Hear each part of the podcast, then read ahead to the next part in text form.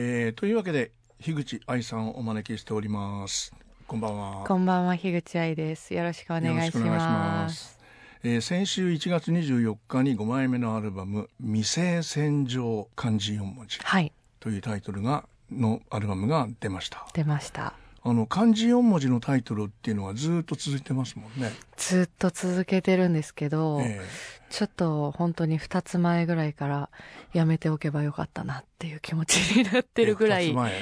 はい、ちょっと大変ですね漢字4文字で考えていくのは。考えていくのは。はい。四字熟語みたいなのありますけど、はいはいはい、その四字熟語じゃない言葉で4文字にしてるので。はい、は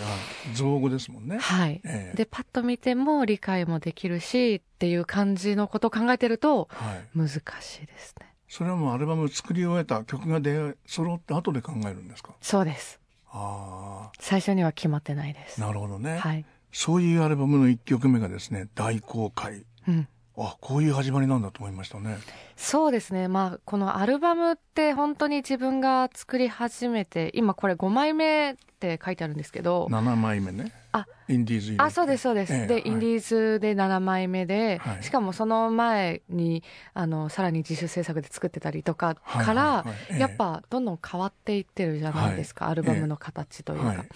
1曲目でとにかく何かこうつかめるものがないとなみたいな気持ちで、そういうまあ気合のこもったといったらあれですけれど、はいはいはい、いきなりドンと始まる感じになってますね。はい、そういうあの気合をこもったっていうふうにまあ気合をこう込めようっていうふうに思わせた背景に、うん、やっぱり悪魔の子があるわけでしょ？あります。あれはどんなふうに受け止めてるんですか？いやなんかその作る時はすごい楽しかったんですよ。はいええ、でその曲が世の中に出てあのあこういうふうに反響をもらうんだなっていうことが、はい、なんか自分のキャパを超えたなっていう瞬間があって。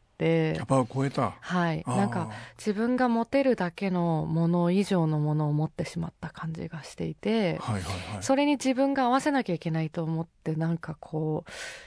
うまあキャパが広いふりをしてたみたいな感じの時期があったんですよ。でそこでバランスが取れなくって、はい、でだんだん1年半とか2年ぐらい経ってやっとなんか自分の元に帰ってきたのが今って感じなんですよね。そのバランスが取れなくなったキャパを超えたなっていうふうに思われた時っていうのはどんな状態で超えてったんですか、うん、えっ、ー、とそもそも私えーと、兄弟で言った真ん中っ子なんですけど、はいはいはい、バランスを取りたいタイプなんですよ。あそうなんですか、はい、うちの兄と妹がもともとすごい仲悪くてそこをこう取り持ってたりとか。妹さん参加されてますもんね。そうなんです。今はすごい、えー、あの落ち着いたんですけど、はい、なんかそういうバランスをずっと取りたいタイプで、えー、でとにかくその、まあ、人にたくさん聞いてもらうみたいな。今までは着々と自分がやったから人が聞いてくれたなっていう気持ちがあったんですけど、はいはいはいはい、なんかそうじゃないというかこの曲だけがこう広がっていって、はいはい、それとともに自分の名前もそういうふうに広がってしまったみたいな感覚があって。なるほど。でそこと自分の本当の今生きてる自分のバランスを取るっていうのが難しかったんですよね。あなるほどね、うんまああの海外でねあの iTunes の J−POP チャート1位軒並みだったわけでしょ？うん聞いてもらってましたねはい、うん、まああのそういうのがあってこの大公開っていうような言葉こういうテーマ自体が、やっぱりまあ視野が広くなってってるっていう一つの表れでもあるのかなと思いましたけどね。うんうんうん、確かに。でもどうなんだろう。なんかもともとこう自分が今いる場所みたいなところをすごく大切にしていて、はい、なんか今ここにいる場所はどこなんだろうみたいなことをずっと考え続けていてでなんか大人になったら例えばですけど、はい、あの環境のことを考えるようになるんじゃないかとか なんか世界平和について考えるようになるんじゃないかとかそう思ってたんですけど、はい、意外となんか私の思ってた大人と違う大人だなというか、まあ、今34歳なんですけど、はいはいはい、34歳にしてはなんか考え方がすごく自分自分してるなっていう感覚もあって。あ25歳で田舎に帰るって言ってたわけですよね。そうですそうです。なんかその頃にこう考えてたなんか34歳とはなんかまた全然違うなってなって、はい。でまあそういう悪魔の子でいろんなこう視野が広がるけど自分のことずっと考え続けてるみたいな、はいなんかそういうことを全部経験した今だから書けた曲ではありますよね。なるほどね。うんあのボキャブラリーの中のこうある種の社会性みたいなものっていうのもこう割と自然に入ったりしてるわけでしょ。うん、まあ悪魔の子もそういう歌だったですねああかそうですねらかもしれないけど。まあ多分今後あんまりそういう曲は自分から出したくないなっていう気持ちはあるんですよ。なんかああるんですか？そうあのー結局誰かが世界平和については叫んでくれてる人がいるような気がしていて。あだから私はあの隣にいる人を大切にできれば世界は平和になると思ってる側なのでるほど。ええその隣の人の大切さを思い出してもらう曲をずっと書きたいなとは思っているので、まあ、この曲はちょっと広広く見えるけれどはい。自分の中では本当にこう自分というものを大切に自分がどういうふうに生きていくかっていうことをはい。かなりこう考えた曲ではあります。なるほどね。はい、まあその隣の人っていうことをこうまず第一に考えていくっていうようなことは、うん来週お聞きいただくハミングの中にもうん、出てるんだと思うんですけど。そうですね。でこの大公開のねあの言葉のこうまあ羅羅列うん、あのー衝動とかがん感動とかはい、羨望とかうん焦燥とか、この辺すごいですね劇場よ情熱よっていう、そうですね。えなんかなくなっていっちゃってるんですけど私は。そういうあのいきなり沸騰するみたいな感情がなくなってる気がしていて。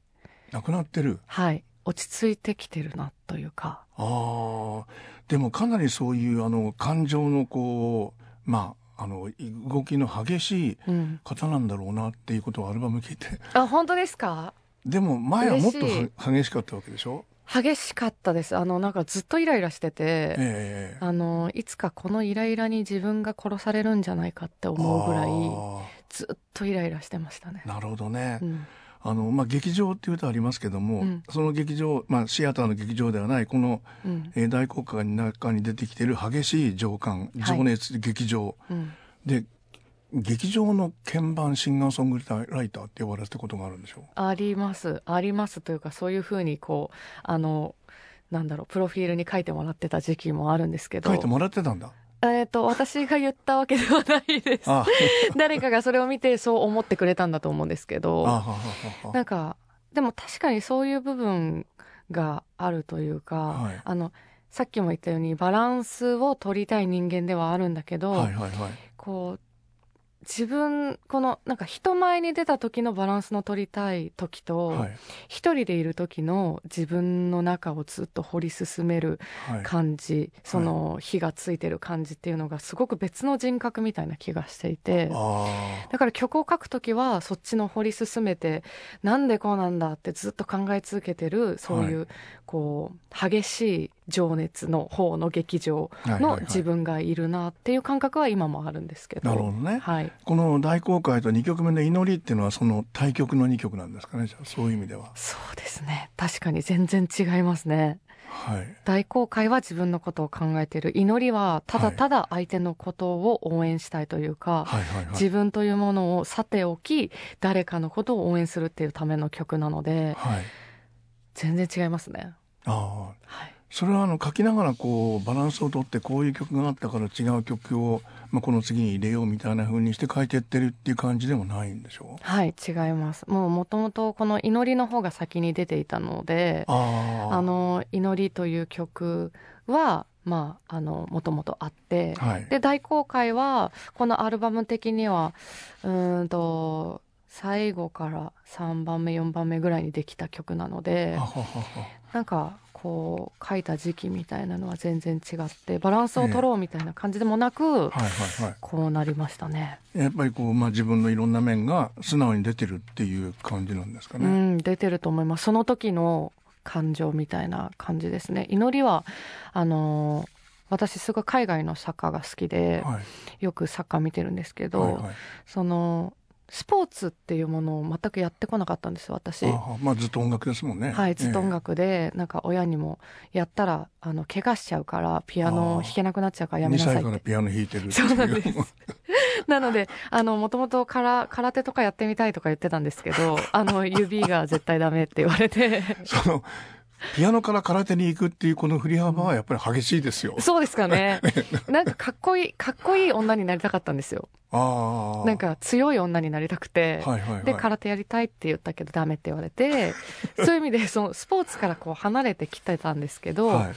なんかスポーツを応援する何かこう勝ち負けがはっきりしているものを応援するってはい。なんか自分にとってすごいこうすっきりする部分というか新しいことを発見してはいはい。でこの「祈り」っていう曲はそのスポーツ見ててこう書いた曲ではあるんですけど、ああ、なるほどね。はい、まあこの中にはいわゆるこうまあ自分の中の迷いみたいなのはあんまない曲ですもんね。ないですないですもうええなんか自分の迷いとか関係ない時間っていうのが大事で、はい。でその応援まあ私で言ったらサッカーの応援をはい終えた後に自分のことを考え始めると、ええなんか前向きに考えられてる自分がいたなっていうのがあってああ、なるほどね。そう考えない時間って大事なんだなって思ったんですよね。ああ、この祈りはあのストリングスのあの大編成のはい、まあメメメンバーが入ったりしていて、うんこれはまあそういういろんなまあタイアップがあったりっていう中でこういう曲編成になんですか。えっと、そうですね。あのーまあ、そもそも、こう、大きい曲、なんかスタジアムで聴ける曲みたいなものを作りたいなと思っていて、あ一回その、日本代表戦、サッカーの代表戦見に行った時に、あ、はいあのーそこにいる人たちがハッシュタグをつけて、はいあのーそのスタジアムで流したい曲をみんなでつぶやこうみたいな、はいはいはい。で、そこでつぶやかれた曲が、なんかどんどん流れてるみたいな感じのことがあって、はい。でそこで樋口愛の曲絶対流れないだろうなって思ったんですよ。なんかスタジアムに合わないなみたいな。それまでの。そうそうそれまでのは思って。うんじゃあスタジアムで5万人が聴いてもはい。こう熱狂できる曲を作りたいっていうふうに思ったのもありますね。それでこういう編成になってます。なるほどね。はい。でそういう大編成の後にですねとっても小さなラブソング「自販機の恋」というのが並んでおりますが、はい可愛い可愛い曲ですね。これね。はい。ええ。これもやっぱり、まあ、えあのタイアップ映画があったからこうなってる。そうですね。あの初めて、えー、と映画の主題歌というか、はいエンディングに流れる、えー、と曲をやったんですけど、はい。やっぱこう最後のこの、まあ、映画って一番最後大体ハッピーエンドというか落ち着くことが多いじゃないですか。はいはいはい。そしたらその落ち着いた気持ちを持って帰るための曲を作ってほしいって言われることがあって、はい。そっかじゃあちょっと明るくしなきゃいけないんだなとかああんまりそういうなんか暗い悩みもうその答えが出ないような悩みとかじゃない方がいいんだなって思ってはい。書いた曲なので、ええ。まあ、タイアップありきでこういう楽しさになってる気がします。あなるほどね、はいまあ、タイアップがなかったらこういう曲にはならないなんないです。恥ずかしいもん。恥ずかしいもんって言って。なんか自分でこんな可愛い感じ。なんか、そうですね。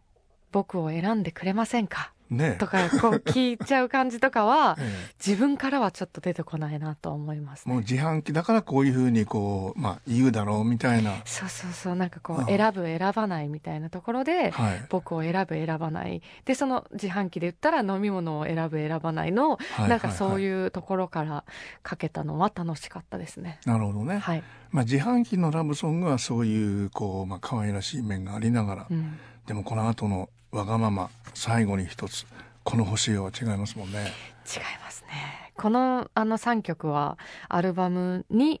向けて書いた曲なんですけど。あそうなんですか。そうです。あのタイアップとかも何もなく、ええ。私から出てきてるあの歌詞なんですけど、はいはいはい。一貫してそのちょっと私という人間がはい。自分を好きになりきれないところがあるのかなっていうのがあって結局今が最高潮で、はい。今が頂上だとしたら、もうここで全てが終わってほしいって思っちゃうようなタイプが私なんだなっていうのを思っていてなんか自分のこのなんかやばさみたいなところが見つかった3曲でもありました。これはまあわがままっていう言葉があっはい、てわがままなこうっていうものを歌にしようっていうことで書いてるんですか、うん、なんか最初はこのワンコーラスだけできてたこれすごいですね、うん、このまああのこういうあの 男を君を部屋に連れ込めるかっていうこれすごいなと思いましたね。本当ですか、ええ、なんか男の人が女の子を連れ込むっていう話をしたら、ええ、今時代的にちょっといろいろ大変だと思うんですけど、女の子がその男の子を連れ込みたいっていうのは、え、なんか可愛く映っちゃうのって何なんでしょうね。可愛いかな？ちょっとやばい、やばい方なのかな？可愛い。まあ、かなりギリギリな感じありますね。そう、このギリギリ感、なんか、女の子もそういうこと思ってるよっていうのだけは、ちょっとやっぱり伝えていきたいというか。そうでしょうね。最近そういうラブソング時々目にしますからね。そうですよね。なんか、あの、男の人が全部こう、なんだろうな、手を引いてくれるっていう時代はもう終わったような気はしていて、はいはいはい、やっぱり女の子が手を差し伸べて、ほら、こっちだよってやって、はい、男の人がその手を掴むっていうだけの、はい、この、なんだろうな、ちゃんとそういう動き方を女の子はしてる気がするんですよ。ちゃんと相手のことを好きだっていうことを見せながら、アピールしながら恋を進めていくみたいなことってあるような気がして、なんかそこを無視して曲を作りたくないなって思ったんですよね。なるほどね。うん、あの働く女性の三部作っていうのがまああのシングルであったわけで、はい、やっぱりそういうまあ10代の女子高生とかこう女子大生っていうことでもないし、うん、大人の女性っていうところまでいかない、うん、こうでも社会的には自立してきちんと生活してる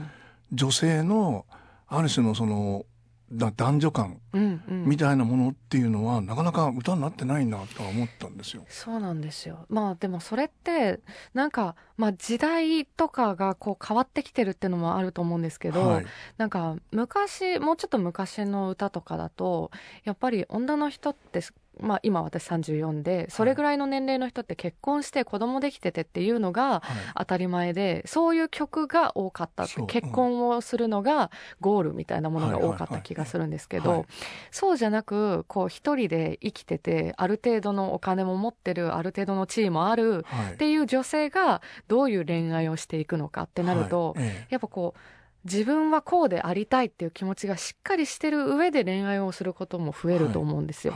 そういう曲が出てきたのは時代があるかなっていうのは思いますね。なるほどね。はい、まあそういうこう女性があのまあ好きなこう男性がいて。うんそのこう何とかしてこのこの男を自分のものにしたいって思った時に、うん、こういう感情になるんでしょうね。なると思いますね。確かにあのまあ私がこれをやったことがあるかどうかっていうことについては、まあちょっとさておきなんですけど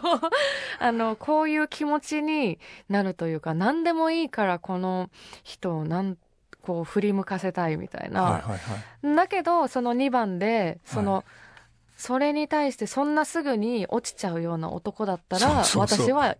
嫌いになるかもしれないって言ってる。そうなんですよ。このわがままさ。女はすごいなみたいな。いやでも本当に女の子はこういうこと考えてますね。ああ、うん、私が私のまま愛される自信が少しでもあったら、うん、でこのまま全部愛せよっていうふうに言うと、うん、愛せよですもんね。そうですね。もうなんかなんなんでしょうね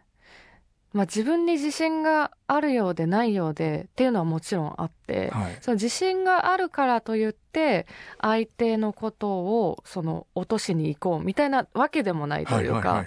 なんかそことそこはこうリンクしてるわけじゃなくて、えーはい、うん、なんか言ったら女の子があのーえー、例えば露出度の高い服を着てた時に、はい、それで男の人から見られるのは嫌だっていうのもイコールみたいな感じで、うんそれは私のためにやってることでっていうことって多いじゃないですか、ね。えーね、だからそこがあんまりリンクしてないというか自分に自信があったとしてもなかったとしても、はい、あなたを落としに行きたい私がいるっていう、なんかそういう、まあ矛盾まあ矛盾ではなくなんかそういうのが人間なんだな女の子なんだなっていう歌は書きたいんですよ、ね、わがままと生きらしたが一緒になってるみたいなね。ああそうですそうです、えー、本当にそれが女の子の可愛さだなと思いますね。なるほどね、うん、えー最後に一つもそういう歌でありますが。はいこのバンドはあのやっぱ曲を書いてる時に、うん。こういうバンドでやろうとかっていうふうにななっていくんですか、あなりますね。あの今回そのわがままとはい。最後に一つは、はい。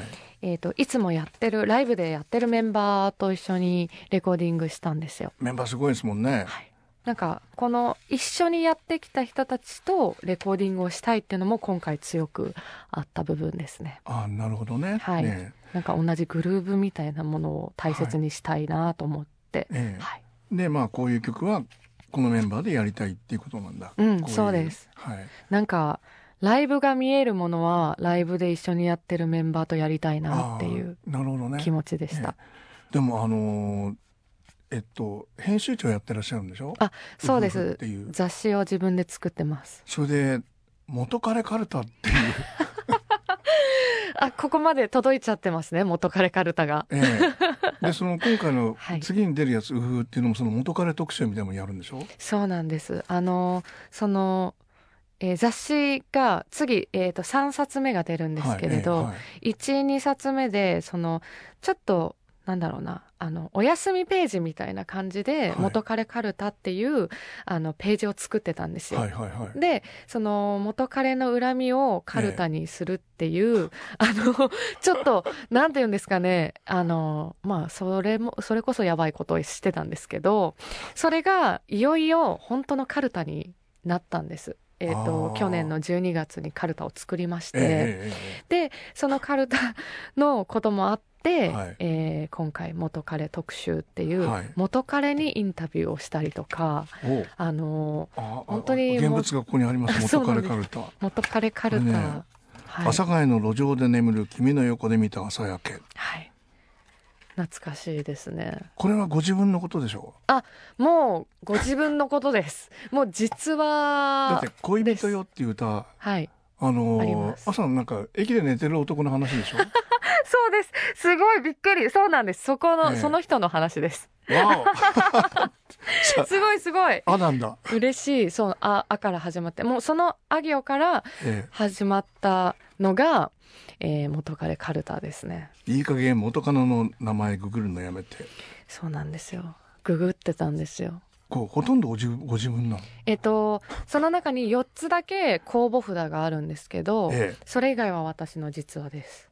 すごいな。あ。いろいろあるんですけれどね。いろいろあったんでしょうね。でも歌にできないことも多かったんですよ。でそういう歌の後にですね「この星よ」っていうピアノだけのはい。クラシックのような曲が入っておりますが そうなんです。はい。あのピアノがねすごくあのたくさん弾かれてるというか、これはい弾き語りでやるのかなっていうぐらいピアノ弾いてるんですけど。ああのもともとクラシックすごい自分が頑張ってやってたので、ーはいはいはい。なんかそこまでピアノ頑張って弾いてたのに、えなんかそれを聞かせないのもったいないなと思い始めたのが最近でえ、え。えあー。でそのピアノをたくさん弾く曲を作りたいなと思ったのがこの星よですね。これもねうわっと思ったのが、はい、この星を滅んでっていうこの星っていうのは地球のこと？地球のことです。え そうですよね。歌詞がやっぱりやばいなって。えこのが出飛。躍はい。まあアンバランスっていうんでしょうかね、うん。なんか思ったことあるかどうかわからないんですけど、はいえあのなんか恋をしてるなって思った瞬間このはい今めちゃくちゃ幸せなことあったんだって思った瞬間えに、はいこの全てが終わったらいいのにって思うタイプなんです、は。は。いはいはい。なんかこれ以上の幸せを求めたくないし、え。これがこの幸せだって思った瞬間にちょっとあこれがもう終わるんだ。これ以上はないんだってはいつも思っちゃうので、あなんかこう、まあ、この歌詞は髪型を褒められただけでっていう風に始まっていくんですけど なんかそこだけであのすごい私幸せになっちゃったから、ーこれ以上求める自分になりたくなくてはい。ここで地球が滅んでしまえば全てが終わるのにっていう なんかそういう感覚があるんですよね。えーそういう未成線上のですね前半にはもういろんな激しい感情優しい感情 いじらしい感情可愛らしい感情たくさんな詰まってましたが、はい、後半、えー7曲目「恋の色」これはまああのいいせオーソドックスというオーソドックスっていう言葉が恋愛にあるかどうか分かりませんが、うん。これはでもとっても素直な歌じゃないですか？そうですね。あのこれはあのまあえー、と前半の、えー、とアルバムに書き下ろした楽曲っていうのは、はい。自分から出てきた曲ではあったんですけど、はいはいはい。この「恋の色」っていう曲はもともとドラマがあって原作があって、そこのエンディングに書き下ろすっていうことにもなっていたので、はい。ええはい。まあそのわかわかりやすいと言ったらあれですけど、はい。みんながこうあそういうことあるよねって思えるようなイメージでは書きましたね。ですよね、はい。一番ニュートラルニュートラルっていうのかな、うんでもこう誰でもがかん他が誰でもかあの共感できるわけじゃないっていうことではないですけど、はい。ねえ。まあ、相手を選ばない聞き手を選ばないっていう、うんうん。感じの曲ではありますね。すごく現実的というか、はい。あのこれはこのちょっとなんだろう弱いって思ってる。自分がうーんなんかこう強くいられないって思ってる女の子がはい。少しあなたのおかげで強くなれた。まあその失恋はしちゃってるんだけど、はい。そのおかげで強くなれたこともあるんだよっていう、はい。なんかこれこそいじらしい感じの曲ですよね。でねはいええ。でこれも感想のピアノはご自分なんでしょ？はい、これは自分でピアノ弾いてます。やっぱりクラシックな感じありますもんね。ありますよね、ええあの本当にやっぱりこうクラシックというかあのメロディーの綺麗さみたいなのがクラシックからもらったもの自分の中にあるものなので、はいやっぱこういうクラシックっぽいというかなんか壮大なロマンチックな感じっていうのは好きですね。そういうあの、まあ、2歳の頃からピアノに親しまれていたっていう方にとってその音楽との距離っていうのはこうどのどういうものなんですか？もう本当に自分の周りにあるもの空気みたいなもの、体の中に入ってきてるもの。そうですね。あの好きとか嫌いとかじゃないですね。あなんか音楽を好きだと思ったことがないというかうんずっとそこに、ね。はい、あるもの、のなので、はい。まあ、家族とかと近いかもしれないですけど、はいはいえ。自分が、まあ、そこにあるのでなくなるわけがないし、えはい、ずっとあり続けるし自分が離れたら離れるかなみたいな距離感ですね。ああ。うん、でまあその後にいろんなこう楽器もおやりになったりしてて、でシンガーソングライターっていうところにたどり着くうん、までっていうのはやっぱあるわけですよね。そうですね。クラシックももちろん最初からやってて合唱やったりとか、はい。あのポップスに目覚めてドラム習いに行ってみたり、えそれからジャズをが大学で勉強してみたりとかいろいろやったんですけえど、はい。結局一番頑張ってた時のものが自分の中にありましたね。ああ、はいあの美貌録っていうあのまあ一枚目のアルバムの中のね、はい、そういう年齢19歳の時にこうそういうちやほやされたものが消えたっていうのがありましたけど、はい、19歳のどんな自分だったんですか？あー19の時はなんかまあ私の年齢ぐらいの191819ぐらいの人がはい。結構こうデビューしますよみたいなシンガーソングライターとしてはい。結構こうデビューしますみたいな人が多かったんですよ。はい多分シンガーソングライターっていうものが流行ってた時期だったような気がしていて、なのでこの自分に対して10代のうちにデビューはできなそうだなっていう感じとはあかだけどこう可能性はたくさんあるんじゃないかっていう希望があったりとかはいなんかそういう、うん、あの東京に出てきて2年目だったりとかもしたので。なんかどっちかっていうとこう希望に満ちている。だけど10代が終わってしまう時のはい。この焦燥感みたいな、はいもう10代でデビューできないと天才じゃないんだみたいな感覚っていうのはありましたね。なるほどね。はい。そういうあの2歳の時からまあピアノをこう弾いていて、ん。もうそういう経歴の方ってどっかであの天才ピアノうん。ピアニストとかね、はい。天才音楽少女っていうふうにそれをあのキャッチフレーズ的うにん。自己紹介に使って、はい、まあプロモーションしたりうん。するっていうケースが多いでしょう、そうですね。そういうのはないですもんね。あの私、えっと、地元長野なんですけど、はい。えあのうちの兄もピアノをやっててで長野県だと私と兄がすごくこう強かったというかコンクールとかでもあの兄と私がその賞を取って次行くみたいな感じだったんで、はいはいええ。その長野県の中では結構強い方だったんです。うまい方だったんですよ。有名な方だはい、有名な方でえ。それがなんかまず最初の自分のこう変なこうプライドみたいなものを作っちゃったなっていう感じがあってだけど早めにあ全国に行くと全く通用しないし、はいいやいややらされててここまで来れたけど、はい。本当に好きでやってる人がその先にはいるんだっていうことに気づいて、でだんだんこう挫折挫折を重ねていったので、はい。やっぱりこうあの才能云々みたいなところはずっと目の前にありつつもい。自分にはないっていうところのこう、うん、そこでずっとすれ違ってる心みたいなのはありましたね。あなるほどね、はい、まあ今あの東京っていうまあ地名が出てきましたけども、はい。この8曲目の「誰でもない街」っていうのはこれはそういう具体的な街が背景にあるんですか？はい、これはあります。あの、もともとこの曲を書いたのは、えっと、これも映画の曲で、女子大工事の名探偵っていうはい。映画の、えー挿入歌で使われた曲なんですけど、はい。その女子大工事っていうのが名古屋にある、あえっとあありますね。はい、町の、社会のねど真ん中の。そうなんです。ええちょっと怪しいというか、いあのいろんな国の方がいたりとか今はホストクラブがすごい多かったりとか、はいはい。まあ夜の街なんですけど、ええ。そこの街のイメージではありますね。あそういう街のイメージなんだ。はい、この冷蔵庫の中のねうん狂気っていうのにねこれちょっとびっくりした、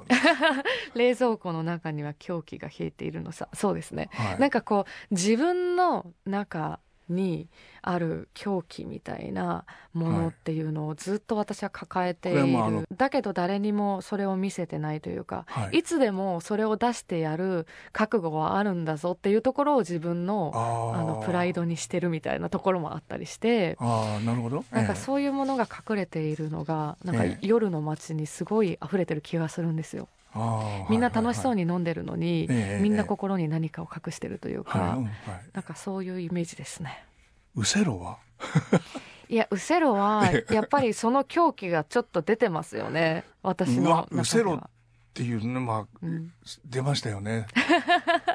そうですね。ちょっとなんか、そうですね。なかなか自分では書かない。まあ自分で書いてるんですけど、書かない歌詞だなとは思います。結構その、ずっと、ま、まあ、矛盾、さっきの女の子の話とかで言えば、矛盾の話も出てくるけど、ええ。なんかずっとそれはあるということを認めながら、はい。い、い人にならなきゃいけないというか、はいはいはい。なんかいい人だなって思う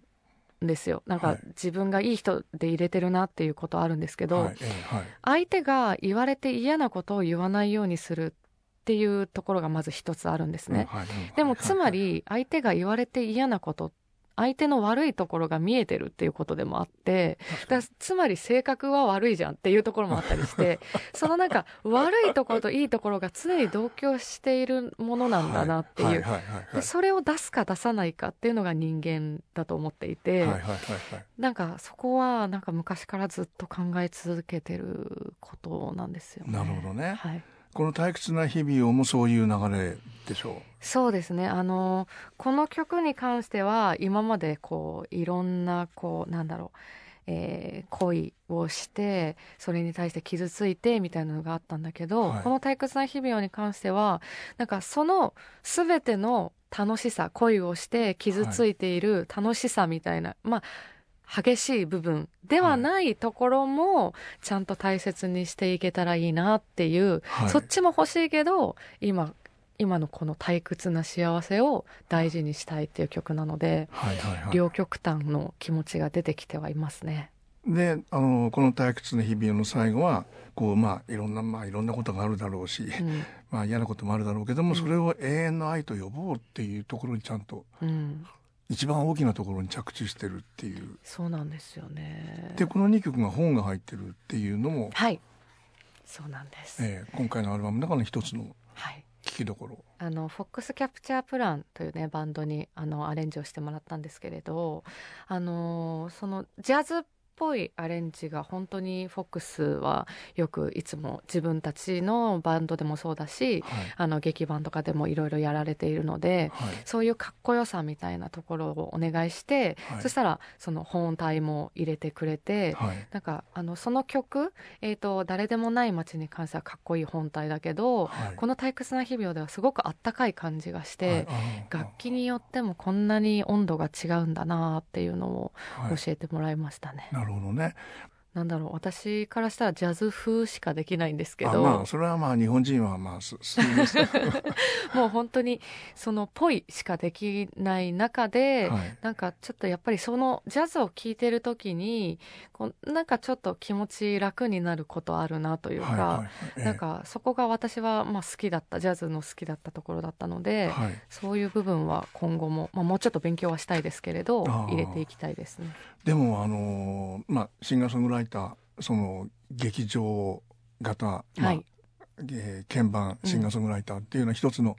キャッチコピはい。ーであるカテゴリーに入れられるわけでしょ、はい、その子の窮屈さみたいなものとか、うん、私はそこでそれだけじゃないのよみたいなものっていうのは終わりになるでしょ。う、あります。あのでも私すごいこう普通にこう世の中に出てるアーティストに比べてめちゃくちゃ分かりづらい人間だと思っていて、うんうんうん。あなんかあそう思ってらっしゃる。あ本当に思ってます。すなんか分かりやすさみたいなものがないんですよ。でそれもあって一回こうギュッと固めてもらった方が、はその聞く人が入りやすいだろうなっていうのがあってそういうキャッチコピーみたいなのをつけてもらいたいっていうのは言ってた時期はあったんですよね。あなるほどね。そう。でそこに入った時にいや人間って本当に分かりづらいじゃんとか、一つのそういうキャッチコピーだけじゃはい。こう相手をこう形容できないっていうのってはい。本当に人間誰しもそうだと思っているので、はいはいはい。なんかそこで自分っていう存在私じゃなくて聞いてる人が自分自身を考える時間になったらいいなっていうのが私の目標ではあるので、なるほどね。なんか窮屈に逆にしてもらってるっていう感じですね。ああ。はい、つまりはあの人を見たいとか、うん。あの人の流れだとかあの人のフォロワーだとかみたいな言い方ができないうん、ところがいっぱいあるでしょ？ありますね。まあ、あるからこそ売る売り方が難しいんだろうな、うんみたいなことを思った時期もあっいやて、今回改めてこう、まあ、ずっとあの聞かあの聞き直させてもらって、あはい、あそうだなと思いましたね。そう。あの本当になんか、まあ、やりたいことっていうのはもちろんあるんですけど何よりも人間ってそうなんじゃないっていうはい。あのこう偏ってるものではないというか、うん。うん。いろんな面があって、はい。そこの面があることが素晴らしくてはい。で私はあの自分のことをかなり普通の人間だと思っているのでそういう普通の人にスポットライトを当てたい。つまり、はい。自分が、えー誰かに話せるような面白いエピソードがあったりとか、はい。変な人生じゃなくても、い。それこそが素敵なんだよって言える人になりたいなと思ってるので、その分かりづらさの上でたくさん聞いてくれる人が増えたらいいなっていうのはあるんですけれどね、一人の人間の中には天使も悪魔もいるんだよっていうそうなんですこ。とを恋愛をテーマに、うん、そうなんです。ええそれに気づいてほしいし、それでいいっていうところをはい歌いたいなとは思ってます。はい、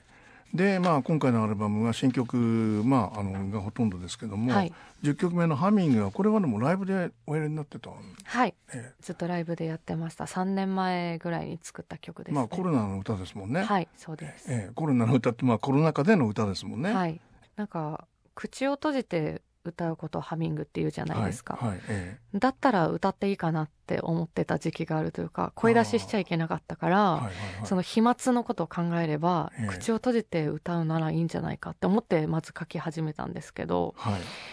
ダメって言われました。あダメって言われました。それでもダメって言われましたね。なんか誰でも歌が作れるなって思うんですよ。鼻歌ってそういうもんだと思っていて、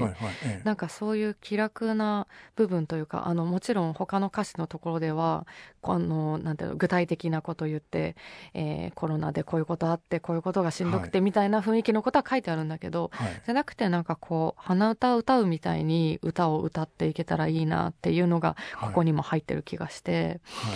なんか歌っていうのはライブっていうのはすごく楽しいもので、今後もなくなっていかないものなんだっていうことを考えて作った曲でもあります。なるほどね、そういうさっきのあの19歳や25歳が出てくる美貌録っていうのは今どんどういう歌に？いやーなんかそれを過ぎてしまったなという感じはありますけれど その美貌録を書いたのが26歳の時あのメジャーデビューする時の曲だったので、はい、それであの田舎に帰るって言って帰んなかったっていう話そうなんです。あのその田舎に帰る帰らないの話も、ええ、私が大学に通ってた時に、はい、あの一緒になんかあのジャズのバンドを組んでた友達が、え25までに売れなかったら俺は田舎に帰るんだって言っててなんかそうやって言ってんのめちゃくちゃダサいなって思ってたのをずっと 思ってたんですよ。なんかそうやって言ってれば売れると思ってんのか そそうやって言っててもどれだけ努力してんだろうみたいな、はいはい、なんかそういうところにすごいダサさを感じた言葉だったりとかしててなるほどね、ね、私はもうそうやっていつまでにとか決めないでとりあえず頑張るんだ、えー、頑張るという気持ちを続けるんだっていう、はい、なんか大きな目標とかそういうなんか自分にこうなんて言うんだろうなえー、ここまでにとかそういうことを決めずにやっていくんだみたいなことがずっと強く思ってたのではいね、でそうやって25までに売れなかったかもしれないけど26にはメジャーデビューできたんだみたいな気持ちで書いた言葉だったりとかもしてるので、うん、なるほど、ね、相手がいたんだ。います。やっぱそういうまあすごいイライラしちゃうタイプだったんでそういうことを聞いてもイライラしちゃうみたいな。そういうことを全部メモってたりとかしてて。正直という言い方もできるしエキセントリックという言い方もできるし。本当ですね。でアルバムの最後はですね「い。ってらっしゃい」とっても首相な歌で終わっております、はい、これはあの「進撃の巨人の」あの完結編一番最後の曲になっているので、はい。はい、まあ、そういう意味でもなんて言うんだろうな一番最後の曲だろうなっていう感じではありましたね。そうか心臓っていうのはその「進撃の巨人」があったからか。そうですね。あのそれがなければ入れてないかもしれないです。なるほどね。はい。あそうそれこのタイトルの「未成戦場」っていうのは、うんこれは言葉があったんですか？えっと未成線という言葉が世の中にはあります。未成線って言葉があるんですか？はい、あるんです。